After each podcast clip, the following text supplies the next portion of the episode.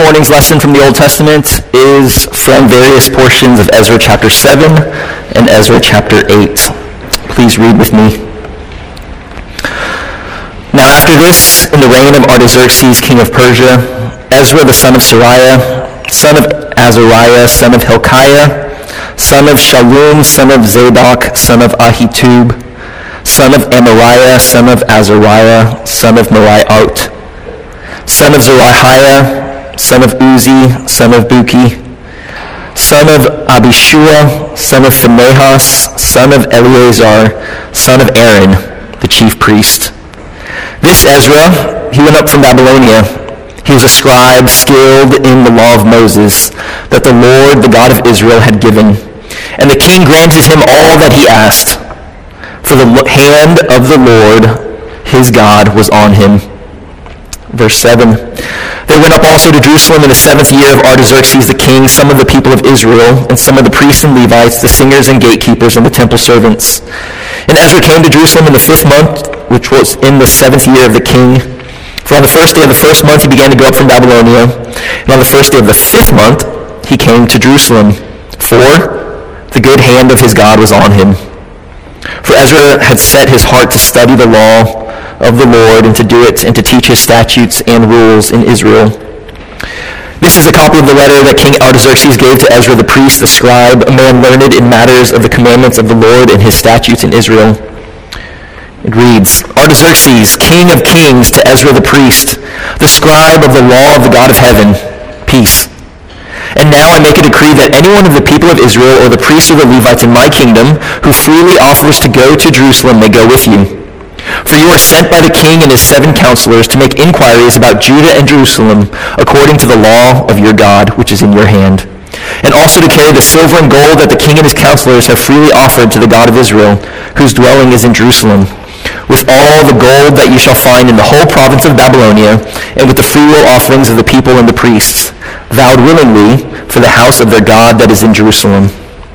With this money, then, you shall with all diligence buy bulls, rams, and lambs, with their grain offerings and their drink offerings. You shall offer them on the altar of the house of your God that is in Jerusalem. Whatever seems good to you and your brothers to do with the rest of the silver and the gold, you may do, according to the will of your God. The vessels that have been given you for the service of the house of your God, you shall deliver before God in Jerusalem. And whatever else is required for the house of your God, which it falls to you to provide, you may provide it out of the king's treasury. Verse 27. Blessed be the Lord, the God of our fathers, who put such a thing as this into the heart of the king, to beautify the house of the Lord that is in Jerusalem, and who extended to me his steadfast love before the king and his counselors, before all the king's mighty officers. I took courage, for the hand of the Lord my God was on me, and I gathered leading men from Israel to go up with me. Verse, this is chapter 8, verse 21. Then I proclaimed a fast there at the river Ahava that we might humble ourselves before our God to seek from him a safe journey for ourselves, our children, and all our goods. For I was ashamed to ask the king for a band of soldiers and horsemen to protect us against the enemy on our way, since we had told the king, The hand of our God is for good on all who seek him, and the power of his wrath is, is against all who forsake him. So we fasted, and we implored our God for this, and he listened to our entreaty. The word of the Lord. Well, good morning. Begin as we begin most weeks speaking kind of to the children, but really this is to everybody uh, because I was gonna I'm gonna ask, what do you think of when you hear the phrase hand of God? I know there's some soccer fans among us. Yes, a lot of kids here like to play soccer, I know. A lot of adults enjoy the game as well. And so if you're a soccer or a football, fan, what are you thinking of when you hear the phrase, hand of God? Yes, young. Apparently handballed into goal. So even if you don't know anything about soccer, I'm assuming most of us know that in soccer you're not allowed to use your hands. But, as Walter is referring to, in the 1986 World Cup, Argentina versus England, I believe it was in the quarterfinals, Diego, Diego Maradona, one of the greatest Argentine football players of all time, he scores a goal using his hand, which is, you know, not allowed, but because at that time, uh, technically, they don't have the video review that we have now. The referees did not have a clear view of the play, and they, they allowed the goal, and Argentina ends up winning 2 to 1. And listen to what uh, Maradona says after the game about his goal. He describes this goal as a little with the head of Maradona and a little with the hand of God. A little with the head, his head, and a little with the hand of God. And that's why this goal is now known as the hand of God. So that phrase, I think, by and large, is associated with this football player, Maradona. My goal this morning is to shift our understanding of the hand of God away from Diego Maradona 1986 World Cup quarterfinals, and to Ezra from the Bible. So in the future, when anybody says hand of God, you're going to first think of Ezra rather than the 1986 quarterfinals. All right, let's pray as we look into our story of Ezra and Nehemiah. Father, we do pray, Lord, that you would allow us to see your hand over all things and in all things, particularly in the life of this man Ezra your hand that was set upon him to fulfill the task that you set before him, to restore and establish your law in the land. As you help us to see Ezra more clearly, that you would help us to see Christ, for we know that Ezra points forward to Christ, that Christ is the fulfillment of all that Ezra sought to accomplish as your hand was upon him. And as we see Ezra, as we see Christ, may you help us to have a better understanding of your presence in our lives, your hand on our lives, in order that we might live more faithfully, more joyfully, following and serving you. It's in Christ's name that we pray. Amen. Well, to begin this morning, I'd like to remind us of the three principles that we, I've shared about um, how the New Testament authors, how Jesus and the other authors of the New Testament, how they teach us to read the Old Testament as Christians. And my goal in doing that is not just so that we would better understand Ezra and Nehemiah, but really the goal is that is to teach you how to read the Bible. Teach you how to read the Old Testament. We make it a point of emphasis here at Tarrytown Christian Church to always preach from the Scriptures, Old and New Testaments. But even if you stay here 50 years of your life, there's no way that we can go through the entire Old Testament. Much of your uh, interaction with Scripture, your reading of God's Word, will be outside of the church. And so these principles are things to be thinking of in order to help you understand as you read the Bible on your own, with your family, with various other peoples, of how are we to understand the Old Testament as Christians. So if you recall, principle number one, the Old Testament is for you, written for you for your encouragement and your hope, but it is not first, first and foremost about you. What is it about? Principle number two, the Old Testament bears witness about Jesus and finds its ultimate fulfillment in the life, death, and resurrection of Jesus Christ. And last week we talked about principle number three. The Old Testament people of God are a microcosm of the entire world's conscience before God, meaning in ancient Israel we see the heart of every individual, me, you, everyone, displayed in the history of an entire people. And this morning, I'd like to briefly expand, expand on principle number two, which is Old Testament bears witness about Jesus and finds its ultimate fulfillment in Jesus. One way that an author describes the way in which the Old Testament bears witness about Jesus is what he calls promise-shaped patterns. Promise-shaped patterns. This means that the way that the Old Testament bears witness about Jesus is more than just like a handful of isolated verses or prophecies that you might find in the Old Testament. For example, um, during Christmas time, a very popular prophecy about Jesus is found in the book of Isaiah that says, the virgin shall bear a child. And this is an Old Testament prophecy that points forward to the life of Jesus.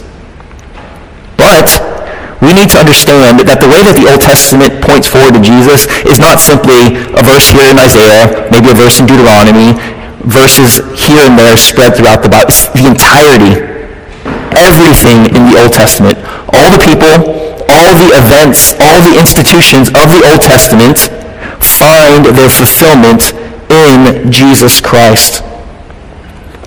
The one that we're going to focus on this morning is the people of the Old Testament.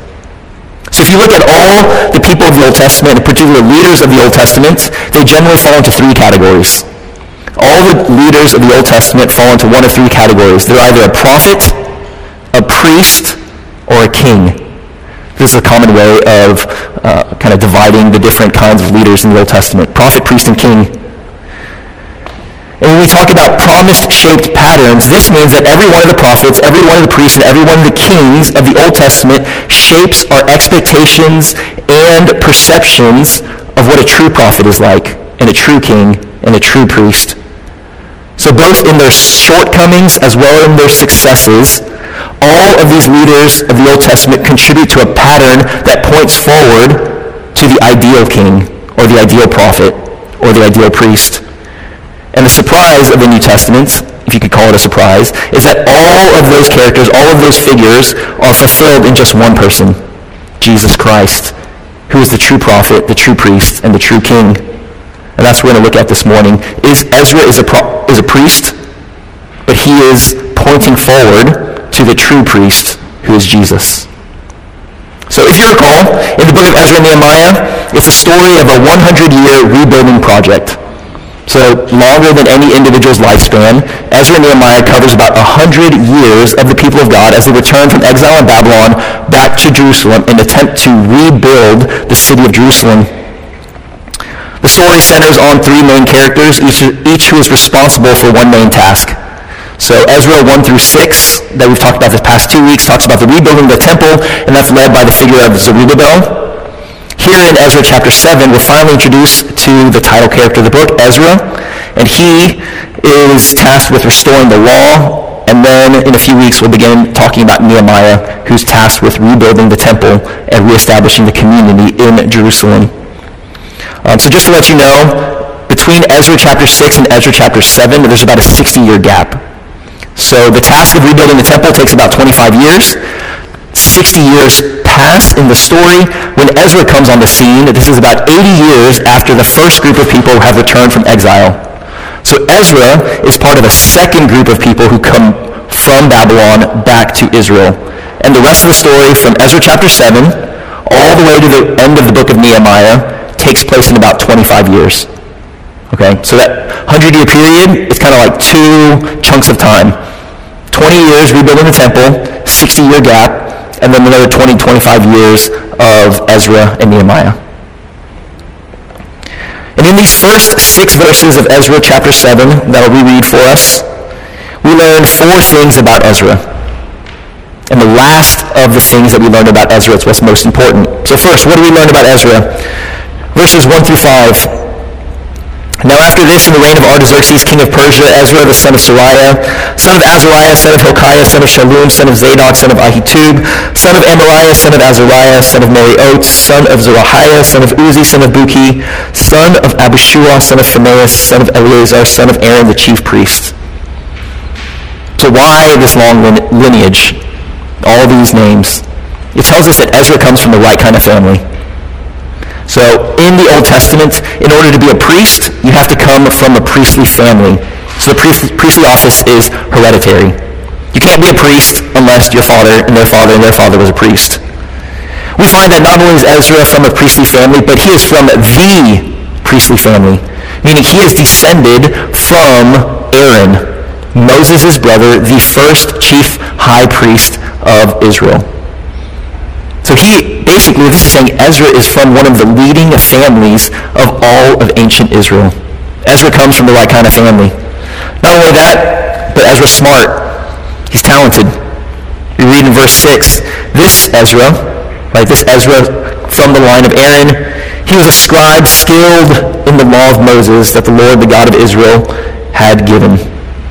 So Ezra is not just someone who's born into the right family and then doesn't really work in his life, kind of rests on his laurels. But Ezra is born into right family, but he works hard and he shows talent in the family business. He's singled out as someone who's skilled in the law, meaning not only that he can understand the law, but that he's able to communicate it and teach it to other people. So Ezra comes from the right family. He's smart and he's talented. The third thing we learn is Ezra has all the right connections. Verse 6, the king granted him all that he asked. Ezra is connected to King Artaxerxes of Persia. Now at this time, Persia is the dominant empire in the entire world, meaning King Artaxerxes is probably the most powerful person, single individual in the world at that time. So I'm sure many of you heard the phrase, it's not what you know, but it's who you know. And if that's true in any sense, then Ezra has it made. Ezra knows all the right people. He has the favor of the king. The king grants everything that he asks. So Ezra, this priest and scribe, he comes from the right family. He's very smart and talented. He has all the right connections. But the most important thing that we need to know about Ezra is the last thing that we're told about him in verse 6. It says, Ezra, all these things happened because or for the hand of the Lord his God was upon him. The hand of God is upon Ezra. In fact, six times in the next two chapters, Ezra 7 and 8, we're told that the hand of God is on Ezra. That's what the author of the book wants us to know about this man. That even though he was born and given every advantage into his life, what's most important about him is that the hand of God is, on him. So this morning we're going to ask, what does a life look like of someone whose hand God is upon? We're going to see three things. Number one, they study, do, and teach the Word of God. Number two, they pray, trust in the Lord, and live lives of integrity. And number three, they bless the Lord. So first, number one, when God's hand is upon someone, they study, do, and teach the Word of God. Ezra chapter 7, verse 10. Ezra had set his heart to study the law of the Lord and to do it and to teach his statutes and rules in Israel. So part of Ezra's mission is to establish what we might call the rule of law in the province beyond the river. So I think you'll see it various times throughout Ezra and Nehemiah, the province beyond the river. This is the Persian way of describing the province that Jerusalem and the surrounding lands are in. So basically what we would call today Israel or Judah. So part of Ezra's mission is to establish the rule of law according to Torah in the province beyond the river. King Artaxerxes appoints the scribe Ezra, who as we know is skilled in the Torah, and who is committed to knowing and doing teaching God's word to establish the law according to God's righteous commands. Ezra chapter 7, verse 25 through 26 then says this. This is King Artaxerxes in his command to Ezra. Ezra, according to the wisdom of your God that's in your hand, appoint magistrates and judges who may judge all the people in the province beyond the river, all such as know the laws of your God and those who do not know them you shall teach, and whoever will not obey the law of your God and the law of the king, let judgment be strictly executed on him, whether for death or for banishment or for confiscation of his goods or for imprisonment. So the situation seems to be something like this. Right? 80 years before Ezra, a group of people come back from exile in Babylon back to Jerusalem, and they rebuild the temple in 20 years. But despite rebuilding the temple, we find that the situation they're in now is they're not living according to what is found in God's law, the Torah. And this might not, this shouldn't necessarily come as a surprise, as a surprise to us, because if you think about it, so many laws that are in the Torah are based on worship around a temple. Well, when Babylon takes them into exile, there's no longer a temple. So how do you follow a whole system of laws based on a temple when there is no temple? Not only that, when they go back into the land, we find that they're surrounded by people who do not follow and worship Yahweh, their God, according to the Torah. Do you remember all those people from all over the empire who had been resettled into the land in which they intermarry, which is what we're going to talk about next week, but they intermarry with all these people in the land, bringing different cultures, different religions, and so they find themselves in a situation where the laws of God are not being followed in the land of God even though there's a temple. This reminds us that the spiritual renewal of God's people always includes a renewal or return to God's word. Building the temple is not enough. The people need to be renewed by God's word. And this is a task that God sets before Ezra to establish the words of the law and to help bring about the spiritual renewal of, of God's people by studying, doing, and teaching the word of God to his people. So first, when God's hand is upon someone, they study, do, and teach God's word to others.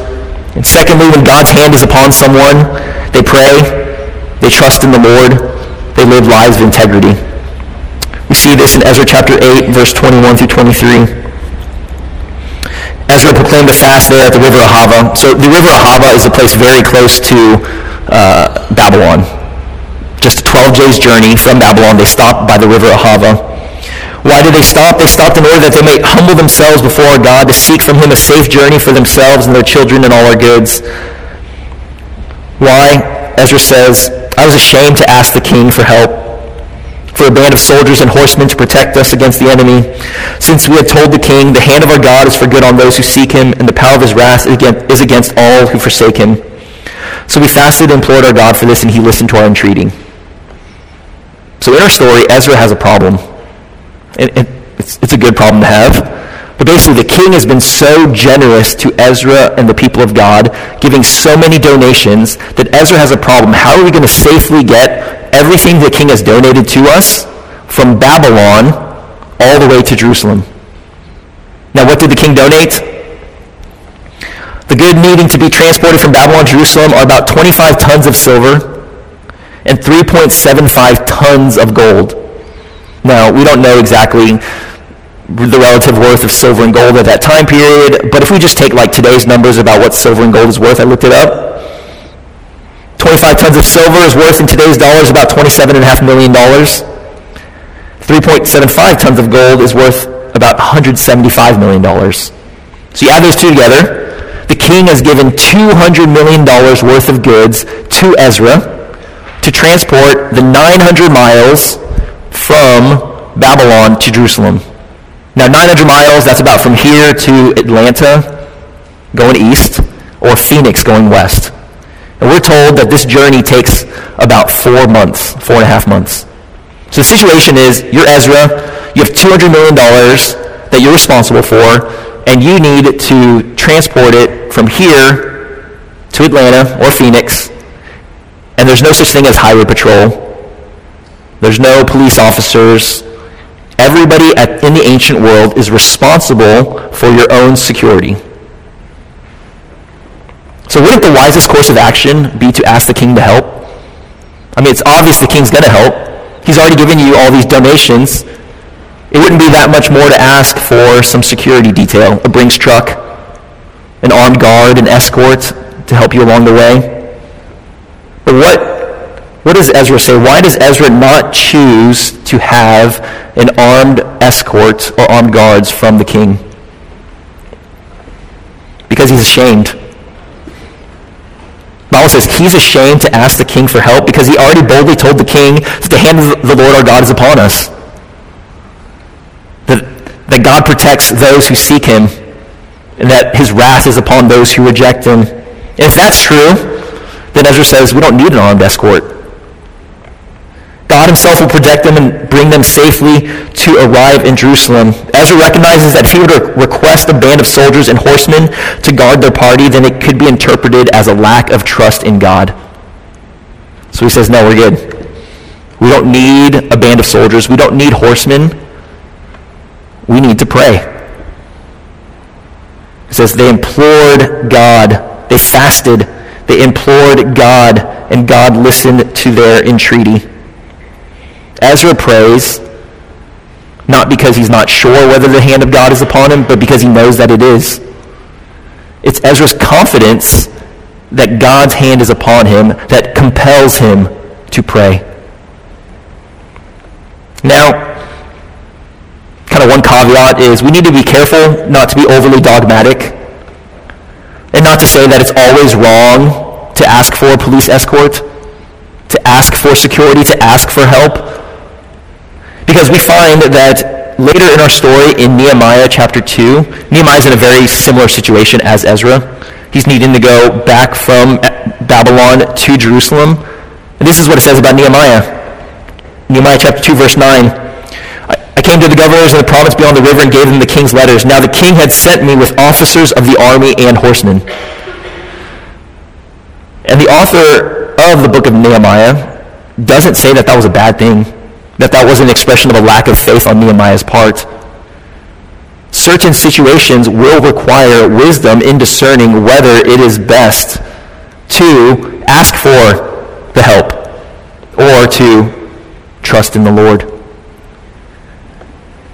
What it does mean for us, however, I think, is that we always, constantly need to be asking if the things in our lives reflect our stated beliefs. You see that was kind of the crux of the issue? It's not that Ezra didn't trust God. It was he was worried that his witness would be affected to the king based on his actions. Ezra's outward actions are in alignment with his professed faith, particularly as it relates to his outward witness. So the question is, are our actions in accord with the words that we speak? In the things that we claim to believe? You see, those on whom the Lord places his hand live lives of integrity, meaning they're not hypocrites. Their outward actions reflect their stated beliefs. Their faith is not lip service. So a little later in the service, we'll declare, as we do every week, I believe in God the Father Almighty, the maker of heaven and earth. This is an acknowledgement that God created all things, and because God created all things, he owns all things. All things belong to him, and we are merely stewards. So the question we must ask is, do our actions reflect our belief that all things belong to God? All of our time, energy, and resources are his, and that we're merely stewards, that he's entrusted those things to us in order to serve and worship him.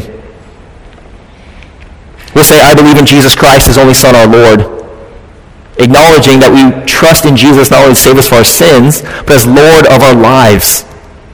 Meaning we live our lives in obedience to his commands and his desires and not our own. So the question is, do others in my life, whether at work, in the home, in our community, do they know this to be true? Is it clear by my life and my outward actions that I believe in Jesus? I love our communion liturgy. At the very end, what do we declare? Jesus died. Jesus has risen. Jesus will come again. Do I live my life with this perspective? That Jesus will return. And as he says, not only will he return, but he could return at any moment.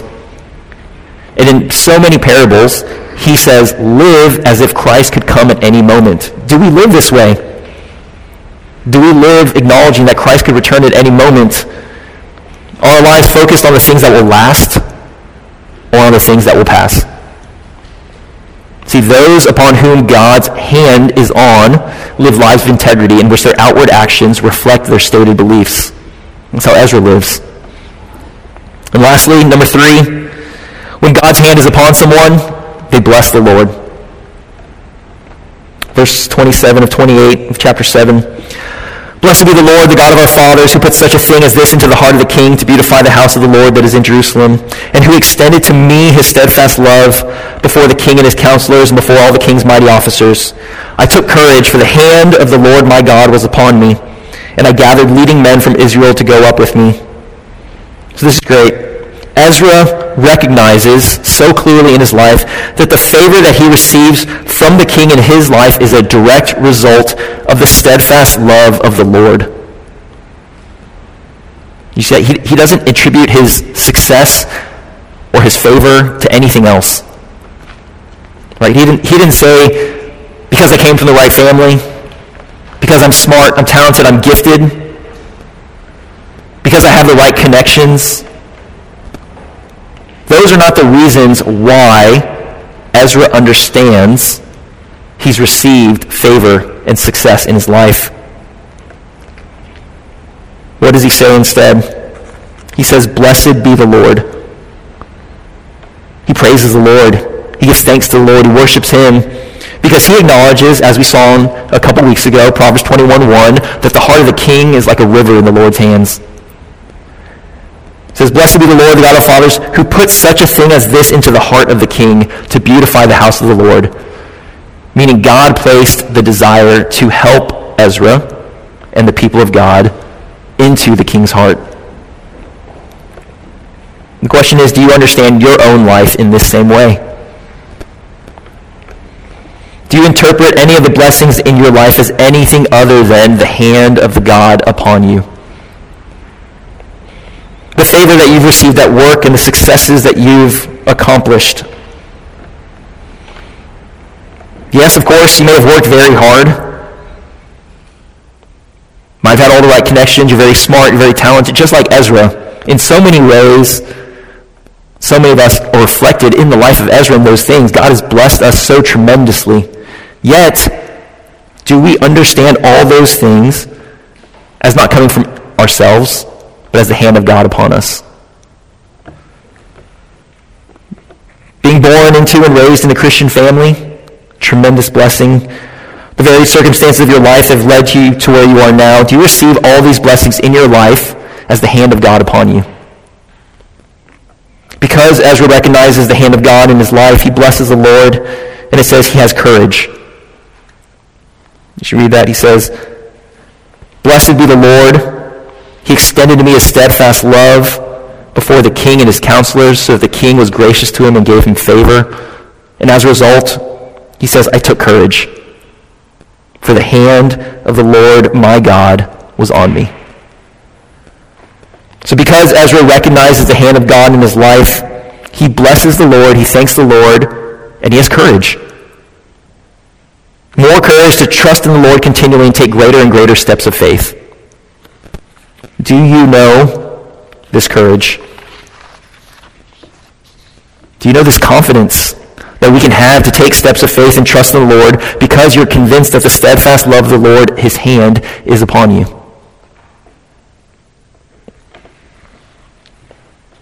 So Ezra, as I mentioned at the very beginning, he contributes to this promised shape pattern that I was talking about in principle number two that the Old Testament bears witness about Jesus and finds its ultimate fulfillment in Jesus.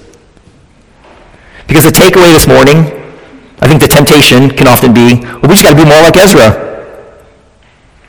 I need to try to read and study the Bible more. Right? I need to try to acknowledge that every part of my life is because of God's hand upon me. I need to pray more. I need to trust in the Lord more. I need to live a, more of a life of integrity. And I would say those are all very good desires. We should want those things. But the way in which we need to read the Old Testament is not to first directly say, okay, I just need to be more like Ezra. But to understand that there was someone already who was a true and greater Ezra, a better Ezra. So if we look at Ezra's life, the things that we saw, the person whose hand God is upon, he studies and does and teaches the Word of God. Can you see how Jesus might be the true and greater Israel? I'm sorry, Ezra. For Jesus not only studies, does, and teaches the Word of God, but the Bible tells us that Jesus is the very Word of God. The Word of God made flesh, and He provides the true and final interpretation of the law, which is why the Sermon on the Mount, which is oftentimes pointed to as you know, Jesus' greatest teachings, what does He often say? When talking about the Old Testament law. He says, You have heard it said, you've been taught a certain way, but I say to you.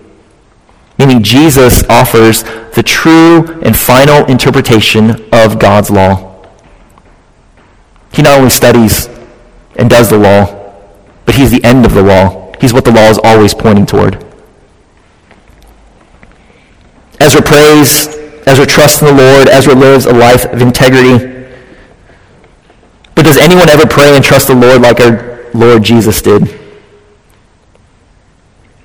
We can just look at his prayer in the Garden of Gethsemane before he's crucified. And what does he say? He says, Not my will, but yours be done. If we say that li- living a life of integrity means that your outward actions reflect your stated beliefs, is there anyone other than Jesus that that describes better? Jesus lived a life of integrity in service to others. And lastly, Ezra blesses the Lord. Ezra blesses the Lord because he recognizes that the hand of God is upon his life. But Jesus too recognizes that he can do nothing apart from God's will. John 5:19 says this, so Jesus said to them, Truly, truly, I say to you, the Son can do nothing of his own accord, but only what he sees the Father doing. For whatever the Father does, that the Son does likewise. This is Jesus and the Father are so connected that Jesus cannot do anything apart from the will of the Father. So you see, we, we have Ezra. We have this uh, amazing scribe and priest, this exemplary character. But as we're going to see next week, despite all these things, despite the fact that he studies and does and teaches the Word of God, despite the fact that he prays, trusts in the Lord, and lives a life of integrity, despite the fact that he blesses the Lord in all things and recognizes God's hand upon him, he cannot solve the people's biggest problems. See, that's what a priest is supposed to do. A priest in the Old Testament is supposed to reconcile or be a, a gap, a bridge between God and people. But despite Ezra's best efforts, we'll find that he is unable to solve the true problem of the sins of the people. And as we've been talking about this past couple of weeks, in Ezra and Nehemiah, we find that the king is still missing and the people are still in exile. Which is why the promise-shaped pattern of the Old Testament says that Ezra points to a true and greater priest, who's Jesus. Jesus does all of these things so that if you believe and trust in him, the hand of God can rest upon you as well. Jesus is the great high priest who takes away all of your sin, who makes it possible that so you can have a relationship with God in order that you might be able to do all these things as well in order that you might know the hand of God upon your life and that your life might reflect that accordingly. So Isaiah chapter 40 verse 8 says this, the grass withers and the flower fades, but the word of our God will stand forever. Let's pray.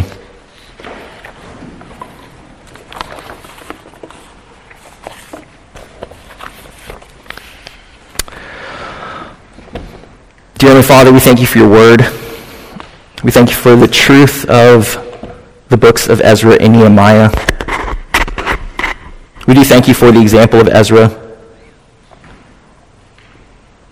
particularly how he lived such a life of integrity, how he trusted in you, how he sought to uh, be an example and a witness of faith and trust even before the king of Persia.